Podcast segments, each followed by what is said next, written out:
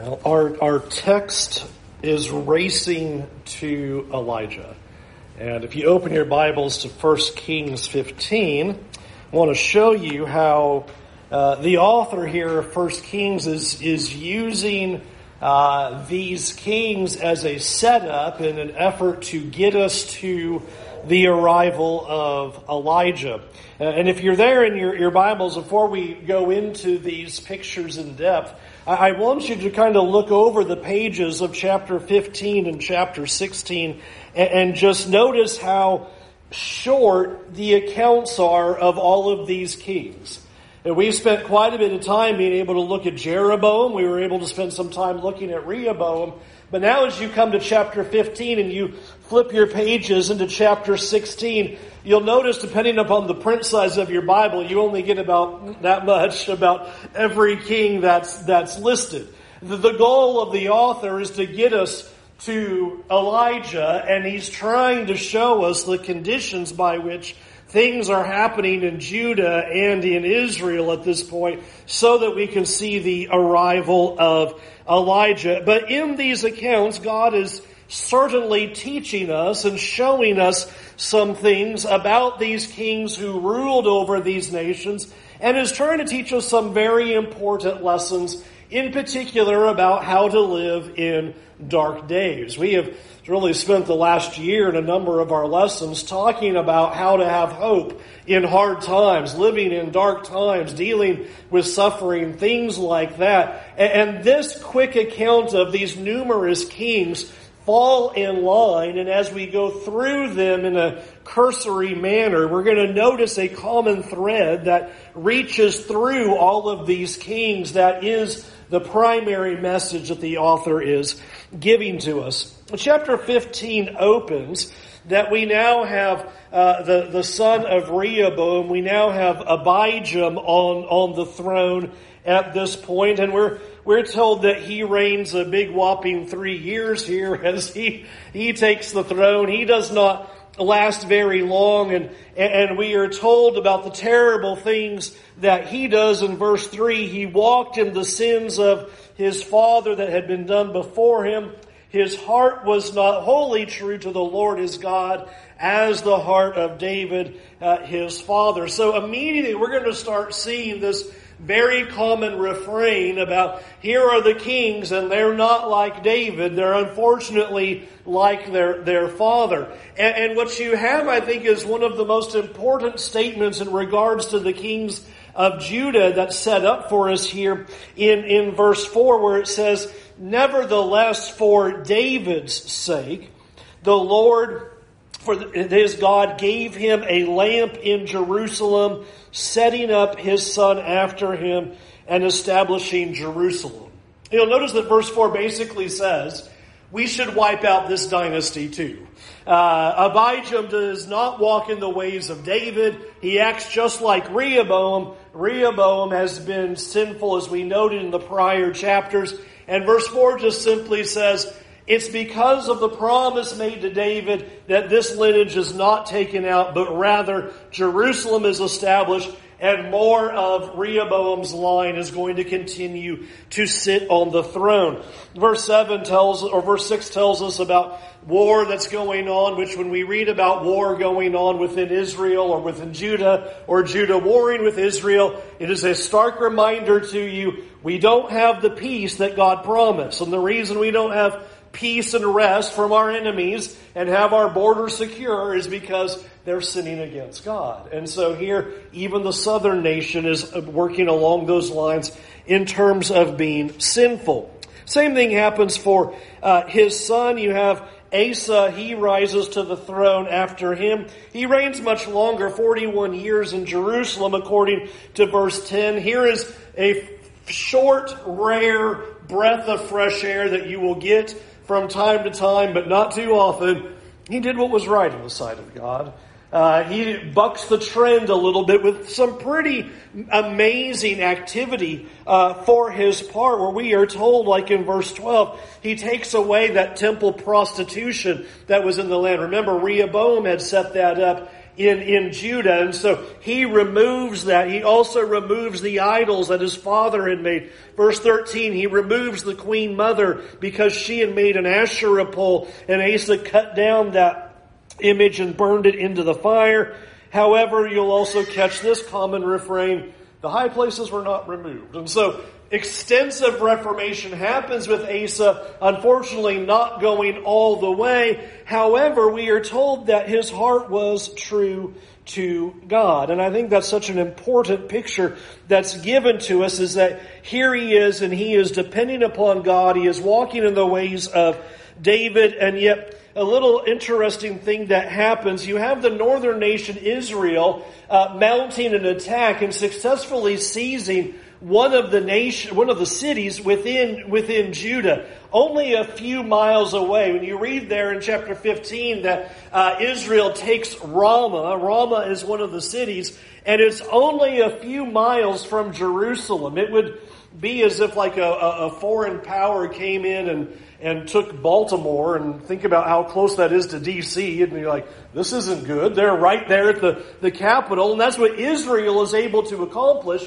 Asa though does not turn to God. Instead, he goes and he takes the treasures of his palace and what is of the temple. Ironically enough, he'd put the treasures into the temple and then takes them back out to pay off the king of Syria to go and attack Israel so that Israel will stop attacking Judah. And once they stop attacking Judah, they're able to get Ramah back. So there you go with all of that. Picture is Asa does pretty good but not exactly what God would have been looking for, not completely depending upon God, but a heart that was seeking after God, a heart that desired to follow the Lord. And these are one of the few times that we're going to see them. Interestingly, this is all that the writer wants to do with Judah. The rest of the text is about the northern nation of Israel. And again, you get the sense that the writer is, is rushing us to a particular point and that's what we're going to do is kind of rush with him to get to this outcome.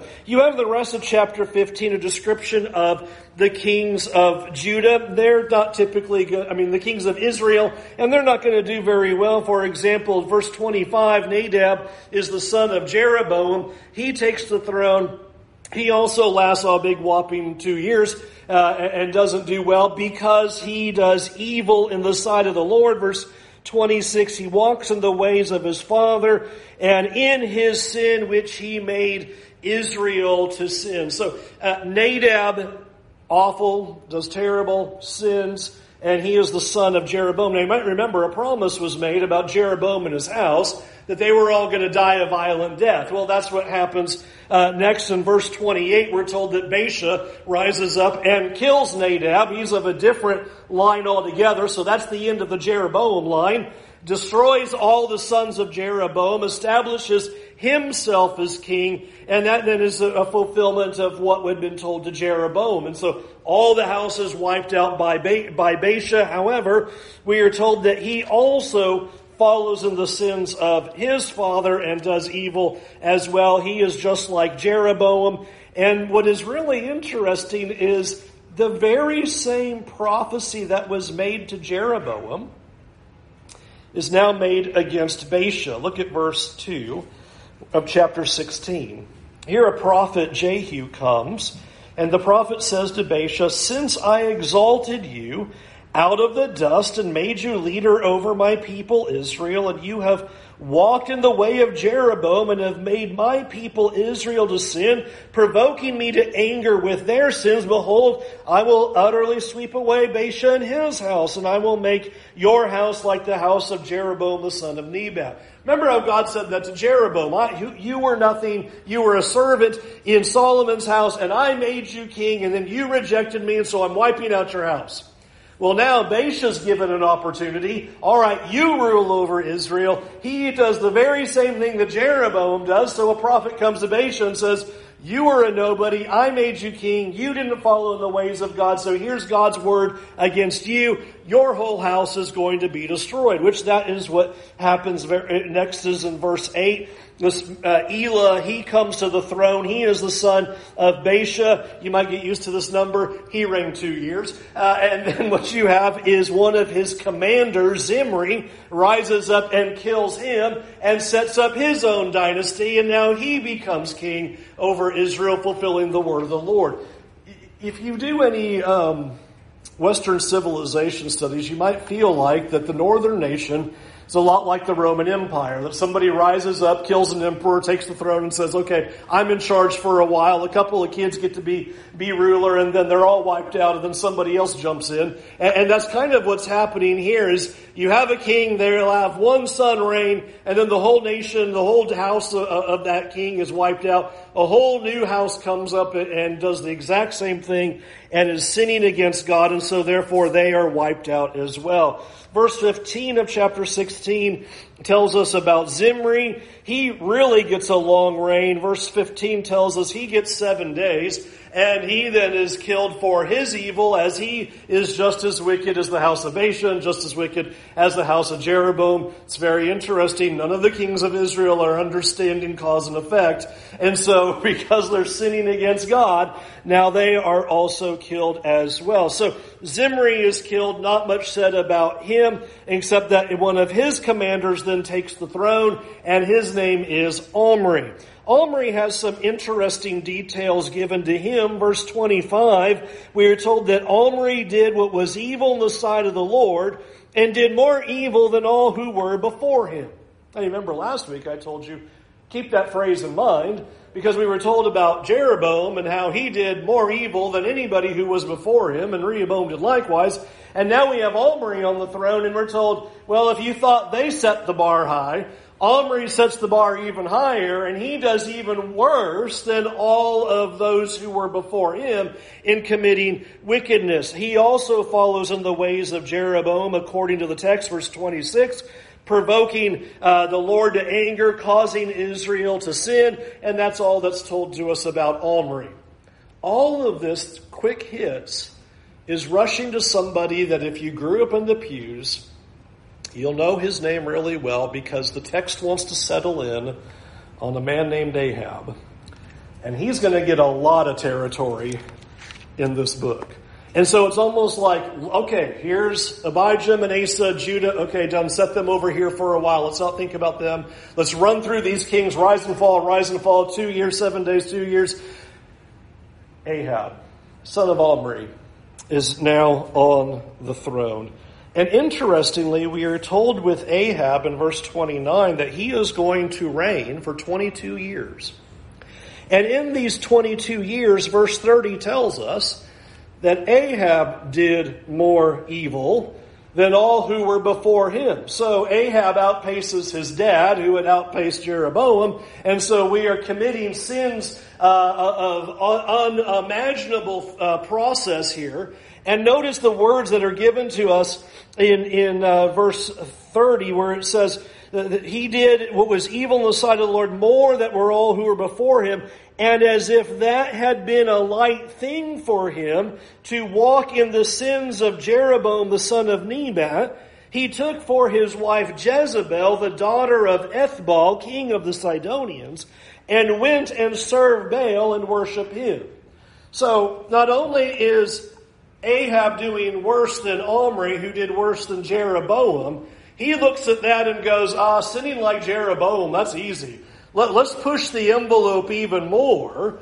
And he marries Jezebel, who comes from the Sidonians, and establishes Baal worship, and he himself is worshiping Baal, and is causing Israel to sin in that. Verse 32, erecting an altar for Baal in the house of Baal, which he built in Samaria, there in the very capital city. And then what is given to us here in verse 34 exemplifies the situation and becomes the focal point of the two applications that we're going to make tonight. Notice what is stated to us in verse 34. In his days, so during the reign of Ahab, Hiel of Bethel built Jericho. He laid its foundation at the cost of Abiram, his firstborn, and set up its gates at the cost of his youngest son Segub, according to the word of the Lord, which he had spoke by Joshua, the son of Nun. It is interesting that this becomes the capstone picture of Ahab, because you'll notice the next sentence is Elijah. And so this is your big summary about where Israel is in terms of its spirituality, and a great description of the issue of Ahab and his reign. And we're told here that this man, uh, Hiel, rebuilds Jer- Jericho to the loss of his firstborn son and his youngest. And you might read that and go, Okay, well, that's sad. That seems to be insignificant, but it is actually something very important. You're told in verse 34 that this was according to the word of the Lord, which was spoken by Joshua, the son of Nun. So, well over 400 years prior, when Jericho was destroyed by Joshua and Israel in the invading army, in chapter 6 and verse 26, we're told that Joshua made a curse against the city of Jericho. And the curse proclamation was this. Anyone who tries to rebuild the city, when they lay the foundations, they will lose their firstborn, and when they finish the gates of the city, they will lose their youngest child. And so here, this man Hiel comes along and says, I'm going to rebuild Jerusalem with a total disregard for what the word of the Lord had said at that moment. And he lays the foundation. Oldest son dies. And he doesn't stop and go, hmm. I think God said something about that. Maybe we should stop this. No, he continues on and loses his youngest child in the process of completing the city of Jericho. The picture of Ahab, the picture of Ahab's reign, and the picture of Israel at this point is that there is a complete and total disregard for the word of the Lord. In fact, that would be a, a perfect summary of what we've seen in these two chapters. Because Jeroboam disregards the word of the Lord, condemnation comes on his house, another king arises of a whole new dynasty line. Does he do any different? No, he rejects the word of the Lord, walks in the sins of Jeroboam. The same outcome happens to him and his house. So then another household arises, and the same exact thing happens again, that nobody's listening to the word of the Lord, and so therefore judgment and destruction ultimately come upon each of the kings and upon their households during this reign. And that's what is given here regarding Ahab and all the evil that is due he's doing. Verse 33, he did more to provoke the Lord, the God of Israel, to anger him than any of all the kings of Israel who were before him. And there's no better way to sum that up than allowing some guy to go rebuild Jericho and watching his family die in the process with a total disregard for God's word. Now, I want us to think about something important about what God is teaching here, but I want to frame it like this.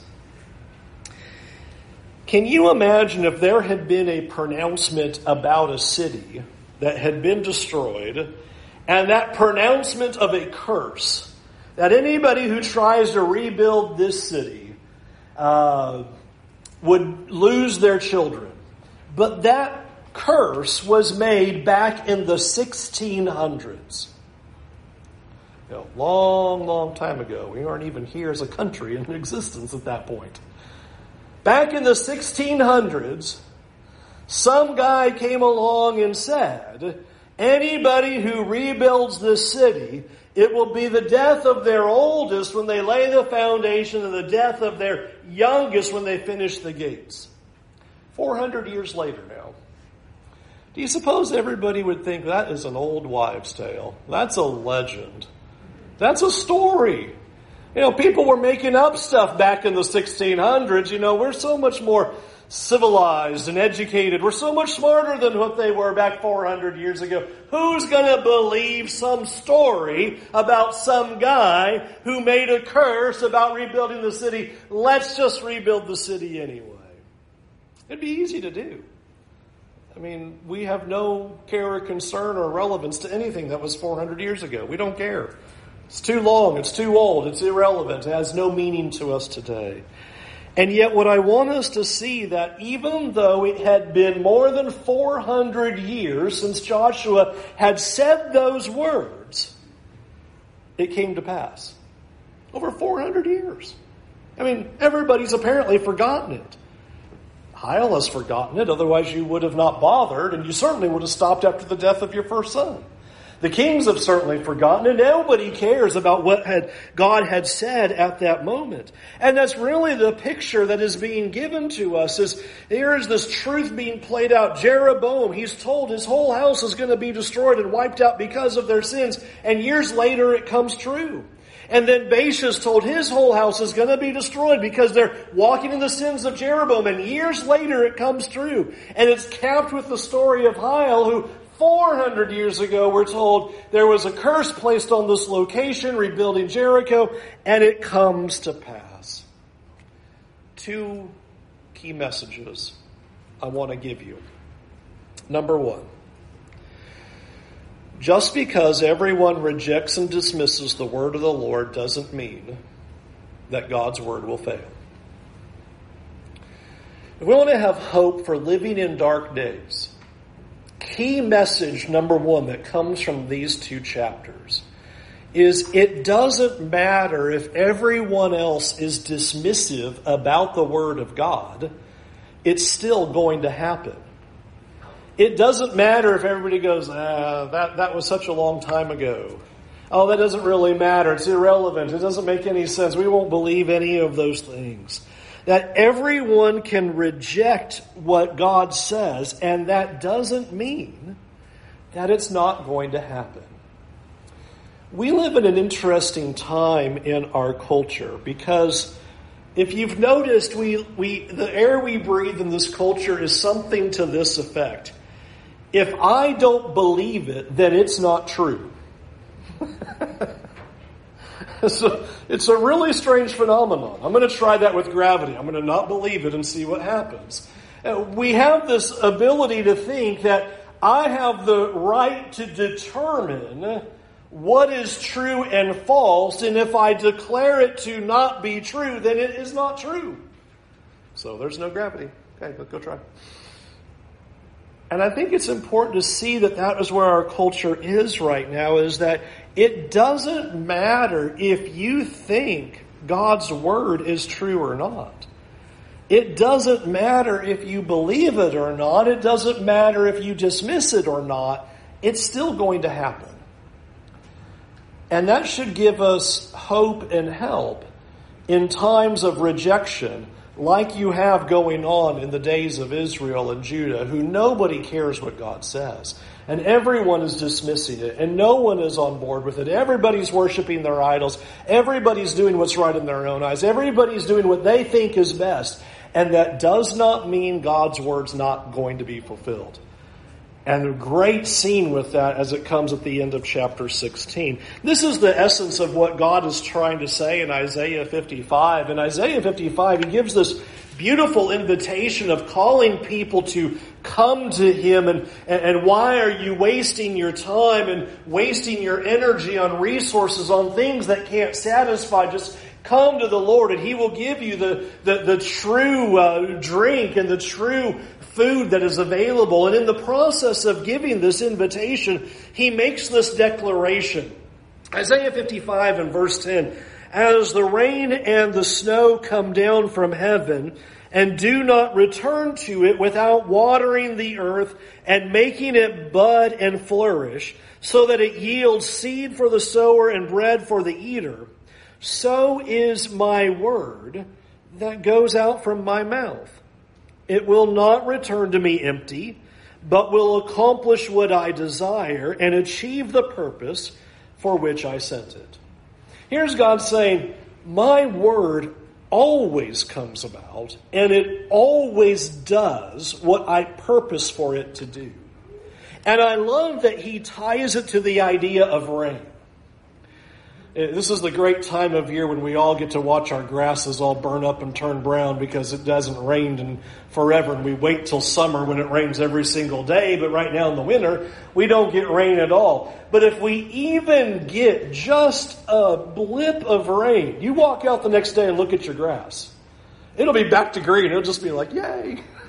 ten, ten minutes of a sprinkle. There it is again. and it's right back. And that's what he's using right here as an illustration. Just as the rain always makes your grass grow, and why you have to cut it twice as often in the summer than you do in the winter, so is my word.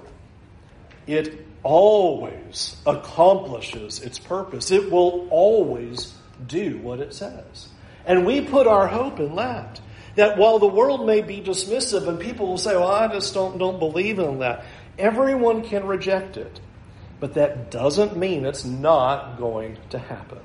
Which ties very closely to the second application. And that is, it doesn't matter how much time passes. God's word will still be accomplished and his promises will still happen.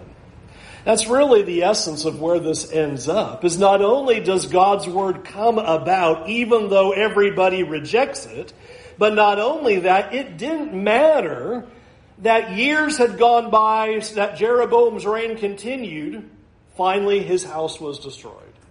And it didn't matter that Baasha's reign continued and continued, his house was destroyed just as God said. And it didn't matter that over 400 years prior, Joshua had said, Nobody rebuild Jericho, and if you do, it'll be the death of your children. Time didn't matter. Time never affects God's promises. We must hold on to that as well in dark times. Is the knowledge that everybody else can dismiss it we believe it because God said it, and I can hold on to that promise, and it doesn't matter if it's been a hundred years, a thousand years, two thousand years, six thousand years. Time is irrelevant to the promises of God. In fact, we made the observation in Bible class this morning that the writer of Hebrews illustrates and says essentially, if I can reword it a little bit, Name any of the heroes of faith who saw the fulfillment of the promises made to them. They didn't see it in their lifetime. And yet, so often, what we can have the tendency to do is look at time and allow that to discredit the way we look at God's promises and cause our faith to be shaken and no longer believe that what God has said is certainly going to come to pass.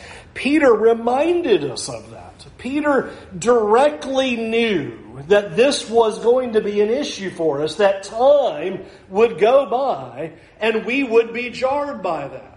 And thus Peter says to us in 2 Peter 3 and verse 8, don't forget this one thing, dear friends. With the Lord, a day is like a thousand years, and a thousand years is like a day. Now the point of that is not so that now you go into like the book of Revelation and start throwing around, you know, one day equals a thousand years and things like that. It's not the point. But the point is, what seems long to us is not long to God. What seems like forever in terms of our calculation of time, God's not bound by that. We look at it and go, it has been nearly 2,000 years since Jesus ascended. What is going on? And God is saying, I count that like two days. His judgments are not affected by time. His promises are not affected by time. Nothing that he says becomes discounted simply because time passes by. The Lord is not slow in keeping his promise, as some understand slowness. Instead, he's patient with you, not wanting any to perish, but everyone to come to repentance. Lord, what is taking so long? What's taking so long is trying to save more people. That's what's taking so long.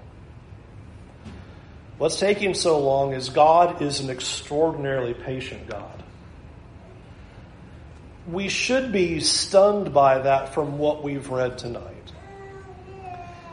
That after the sins of Jeroboam, and you have the kingdom dividing around 933 BC, you could have it just the end. And God just say to the northern nation of Israel, I'm not going to deal with you anymore because I know all the kings after you are only going to be worse. they're only going to raise the bar higher in terms of evil and do worse and worse and worse. But God let hundreds of years go by. Why would He do that? Except we serve a patient God who is giving every opportunity for people to come to Him. Even a wicked nation like Israel, in which God could find absolutely no good thing redeeming about it.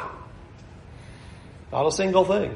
They just got worse and worse and worse. And even still, God gave them over 200 years to try to figure it out. And then finally brought judgment. I think it is so important for us in having hope, and especially for our young people to keep in mind as the world keeps going forward, that God's word never fails, and that God's promises are never altered by time, nor are they altered by unbelief. It doesn't matter what everybody else thinks, it's going to happen. And it doesn't matter how long it takes, it's going to happen. And that's what is waiting for Elijah's arrival. Is now Elijah's going to walk on the scene and begin to proclaim what needs to happen in the midst of a world that has no regard for God, no regard for his promises, but is in the depths of dark days. Sound familiar? We can key into the stories that are in the book of Kings because they speak to our culture and they speak to our day and time. Let's go to God in prayer. Heavenly Father, these, these things are hard for us, Lord. Lord, they are hard for us because we are bound by our physical bodies and we are bound by time and we are stuck in the ways of this way the universe is that you've made for us. And so we see things as taking so long. And Lord, sometimes we begin to doubt your word. So, Lord, our prayer tonight is that you would strengthen our faith encourage our belief. That, Lord, you would strengthen us so that we would not be rattled by the unbelief that is around us. We would never be dissuaded by those who stand against you and speak against you. And Lord, that we would never be shaken by the amount of time that goes by. Lord, help us to hold on to the promise that we've read here Help us to hold on to the promise that we understand that you are a patient God. You are patient with the world. And you are patient with our country. And you are patient with us. And that is a praiseworthy thing. And Lord, we praise you and thank you for being patient with us. Lord, it's our hope and prayer that your patience would pay off with fruit and that uh, the nation would turn back to you, that the world would turn their eyes back to you. Lord, it's been our prayer this last year that these difficult times and events of this virus would cause people to open their eyes, that it would be a, a means by which that people would look to you to understand they need to be looking for more than what's in this world. Lord, we pray that we would be instruments to that cause. And so help us to be faithful to your promises, help, help us to proclaim your promises, and help us to never lose sight or ever waver on the promises that you've made to us. Lord, give us courage in these dark days. Give us the hope that we need and the strength that we need to shine as lights, to declare your good news, and to live faithfully for you. In Jesus' name, amen. Well, I'm excited that um, we're going to get to talk about Elijah this Wednesday and start talking about Elijah on Sunday nights. A lot of good things to start looking forward to because the picture of Elijah is just a stunning picture, but you have to see the world that he walks into to appreciate what he's up against and what he has to do. So much that lies in store for him. Uh, this is an opportunity for you to turn, turn back to God We, we, we live in dark times. We live in hard situations. We live in a time when people are full of unbelief and are turning away from God. Can we help you in any way to turn to Him, to follow Him with all of your heart? Uh, we certainly want to offer that invitation to you. If there's anything we can do for you, won't you come while we stand and while we sing?